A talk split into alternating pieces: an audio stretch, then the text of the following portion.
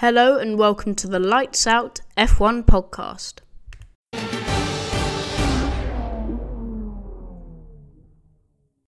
Hello, this is the race review for the 2021 Hungarian Grand Prix, and my own high was it an absolute corker. First lap drama, a wet start, an unbelievable finish, and tr- I mean, Esteban Ocon I couldn't leave it out any longer before saying his name. What an absolutely amazing performance. He is so young to be putting in that kind of performance with such a level head. He drove like he'd done it a million times and he'd led a Grand Prix for thousands of laps. He drove like the person who was in second place if Sebastian Vettel had been able to get past, obviously it was a track that was very difficult uh, to overtake on, as we saw. Um, but he drove like a four time world champion, and he's only 24 years of age. Obviously, he's under that uh, Mercedes um, youth driver umbrella, and so given these performances, obviously he's in a sort of sixth or seventh, arguably fastest car on the grid. So I mean, Alpine had um, had performance all weekend. They were uh, they were troubling the likes of uh, McLaren and uh, Ferrari for the top of the midfield, the best of the rest. But just the most mature race and the most mature management of um, all of that emotion of being in P1. His race engineer came on the radio when Hamilton um, boxed uh, for for slick tires the lap after everyone else, and he said, "You're leading the race," and that puts the most enormous amount of strain on him because he's never been in that position before. I mean, just it staggers me that someone who is so underrated in the sport and someone that you don't really expect that kind of level headed performance can keep Sebastian Vettel at bay when he's charging and had incredible lap time um, in his back pocket. So, just a fabulous performance, really. I think in getting carried away about Esteban Ocon, I've I've um, released my driver of the day, so of course it's it's Esteban Ocon. Um, I'll now move on to my team on top, and I'll I'll finish with my main three points for the weekend. Uh, my team on top is of course Alpine, with AlphaTauri a strong second, and Williams of course. Um, Esteban Ocon in P1, 25 points. What a haul and Fernando Alonso in fourth after um, Sebastian Vettel uh, got disqualified uh, for his um, his not providing one liter of fuel uh, following the race and not complying with the guidelines. Um, but that's 37 points. I mean, Red Bull or Mercedes will be happy with that. That's a really good total, but not Alpine. I mean, that's just it's it's the kind of fairy tale um, result that you would compare to Pierre Gasly's win last year. I mean, admittedly, there are probably more Pierre Gasly fans because of his links with Red Bull and his harsh treatment there, and his recovery, and his links with Anthoine Hubert, and everything um, that comes with his personality. But in terms of a maturely led race and an unlikely performance, I mean it's it's unrivaled this season. The only other unexpected win would be Perez uh, in in Baku, but again uh, he's in the Red Bull car, so I mean you saw Verstappen and um, Hamilton. Uh, um, remove their their opportunity of winning uh, during that race. So uh, he was there to pick up the pieces. But um, I mean, that's the kind of performance that separates um, P uh, P six from P P five from P seven in the constructors. Alpine, formerly known as Renault, were fighting for third last year, but they they they've struggled this year to keep with Ferrari and uh, McLaren. um, and they they've said that they're focusing on the 2022 car.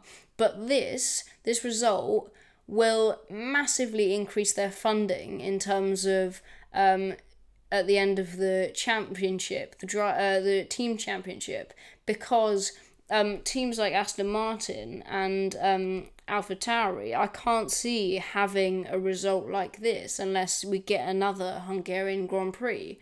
So that's going to really help their funding as well as focusing on uh, next year's car. And of course, who could be happier for George Russell getting his first points in Formula One. He was incredibly emotional in almost every single interview that he did after the race. He said it's three years in the making and makes it all worth it. And I think that's the kind that's the performance that's going to be the clincher. In the final race, the um of of the of the first half of the season, Toto Wolff said that they're going to choose their second driver in the summer break. Well, if you look at the results, just on the back um, of, of starting that period, he couldn't have put in a, a better last impression. Finishing in the points for the first time, and Bottas causing that awful um, incident and pretty much carnage at the first corner. So, um, a really, really strong performance from him um, and incredibly selfless as well. I mean, you think about how long he's wanted to get that Q uh, that Q three appearance, which he's got this season. You think about how long he's wanted to get points. He's done that as well.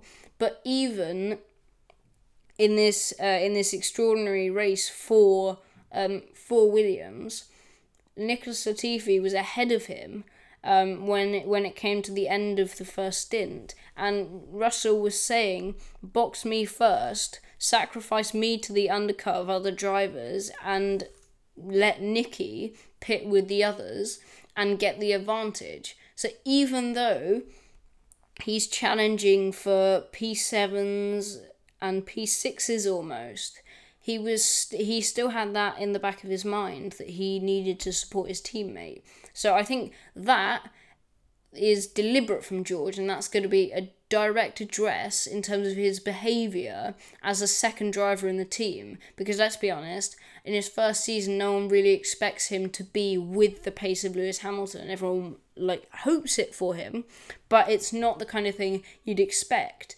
So for him to have that quality of being a fantastic second driver like Valtteri Bottas has been for Lewis Hamilton, that quality is what Toto Wolff's going to be looking for. My last two points for the weekend will be um, what happened at the first corner um, and also Lewis Hamilton's strategy, because undoubtedly that is what cost him the race win. So, firstly, we have turn one, the carnage that unfolded with Valtteri Bottas.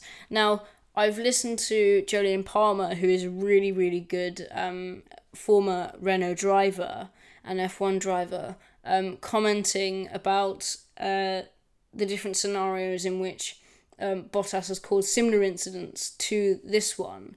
Um, and most of them have occurred when he gets a bad getaway.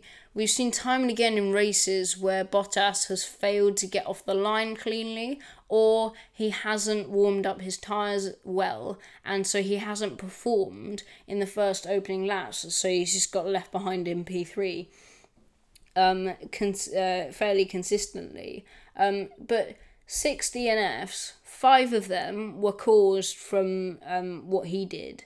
So Bottas, he gets out jumped by Perez, who started in P4, and uh, Gasly, who's on the outside uh, for the first corner, who started in P5. Bearing in mind Bottas is on the front row, it's the first Mercedes lockout of the season. So, a really good recovery from even a few races ago where they were um, slacking to, uh, to Red Bull in qualifying. And thirdly, um, you have Lando Norris, who started in P6, who um, compl- got a fantastic start, was up, was challenging for a third place. Um, come uh, come the first corner. There's a long run down to the first corner, and so that elongated um, how long uh, Bottas was struggling for. uh, in terms of uh, his wheel spin uh, and the effects that that gave him in terms of not having the speed for the first corner.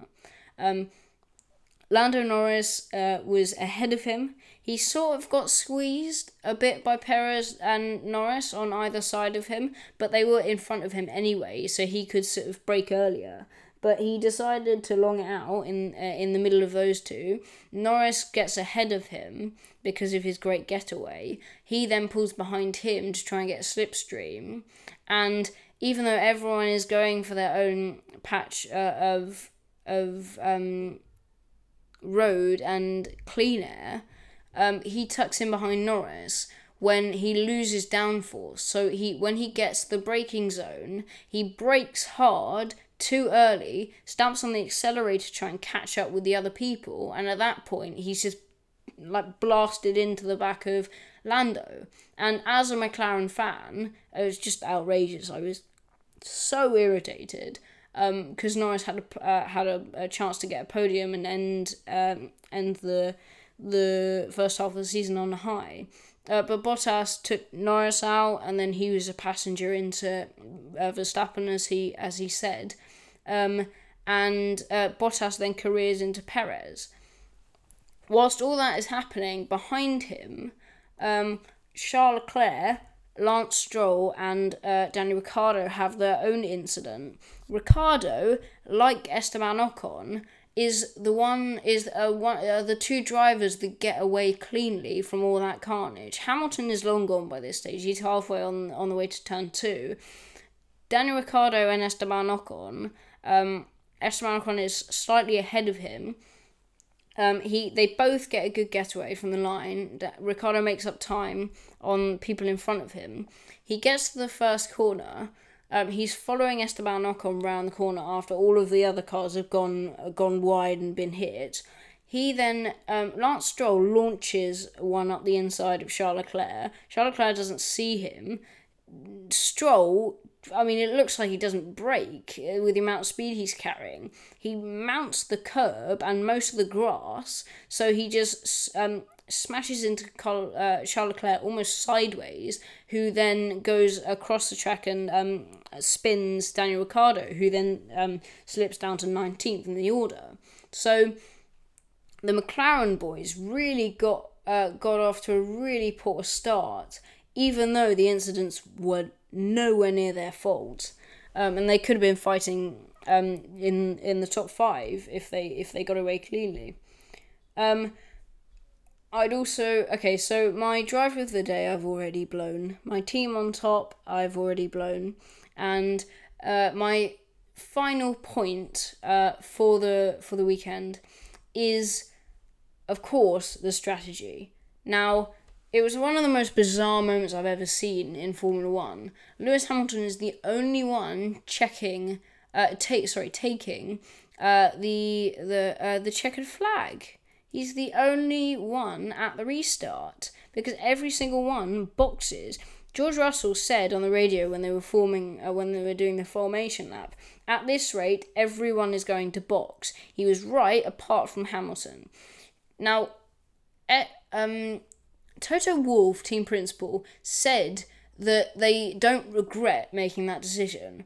Now, they're not going to say that um, publicly because then that's just a huge failure on their part. They've just thrown away a win when their title rivals are way back down the order and one's retired. But it's just the most incredible error from them. They they haven't boxed. Admittedly, at the at the front of the grid, it is quite a gamble. But then if you're out there, Hamilton from the start was saying that it's almost slick tyres when they all lined up on inters. So I don't know why they didn't box. Um, obviously, the track's going to get uh, um, incredibly uh, drier um, it, within the next few laps. So even if you're struggling, you you gain that advantage of people also struggling but on the inters. So it's just the most bizarre um, moment uh, to to to watch um, for the fans. Uh, I mean, obviously that mistake uh, from the Mercedes team uh, led to Esteban Ocon winning. Um, I think Lewis Hamilton from then on, they did make the right decision in terms of doing the two stop because it was very difficult to overtake. So you needed to be miles ahead of the person in front of you in terms of pace to be able to make a challenge to overtake. Fernando Alonso, without doubt, won Esteban Ocon the race. Obviously, uh, Ocon was holding off Vettel extremely well, but if Hamilton had got past um, Alonso as cleanly as he did Sainz a few laps later, Hamilton, by the end of the race, he was on the back of Vettel. So there's no way, with sort of seven or eight laps to go, Hamilton is not winning that with fresh set of tyres, and Esteban Ocon and Vettel really struggling. At one point, he was four seconds clear, um, a lap faster than Ocon and Vettel, uh, because he had that fresh rubber and clean air. So I, I highly doubt that he wouldn't have won. Um, but I mean, at the end of the day, it means we have another surprise winner. It means we have a fantastic result to end, um, an exciting result to end the first half of the season, which has been um, the first proper title fight we have had in years. So it's great to see, uh, and I hope it keeps on being as competitive uh, for for the rest of the uh, for the rest of the year. Thank you very much for listening, and uh, I'll return for the Belgian Grand Prix after the break.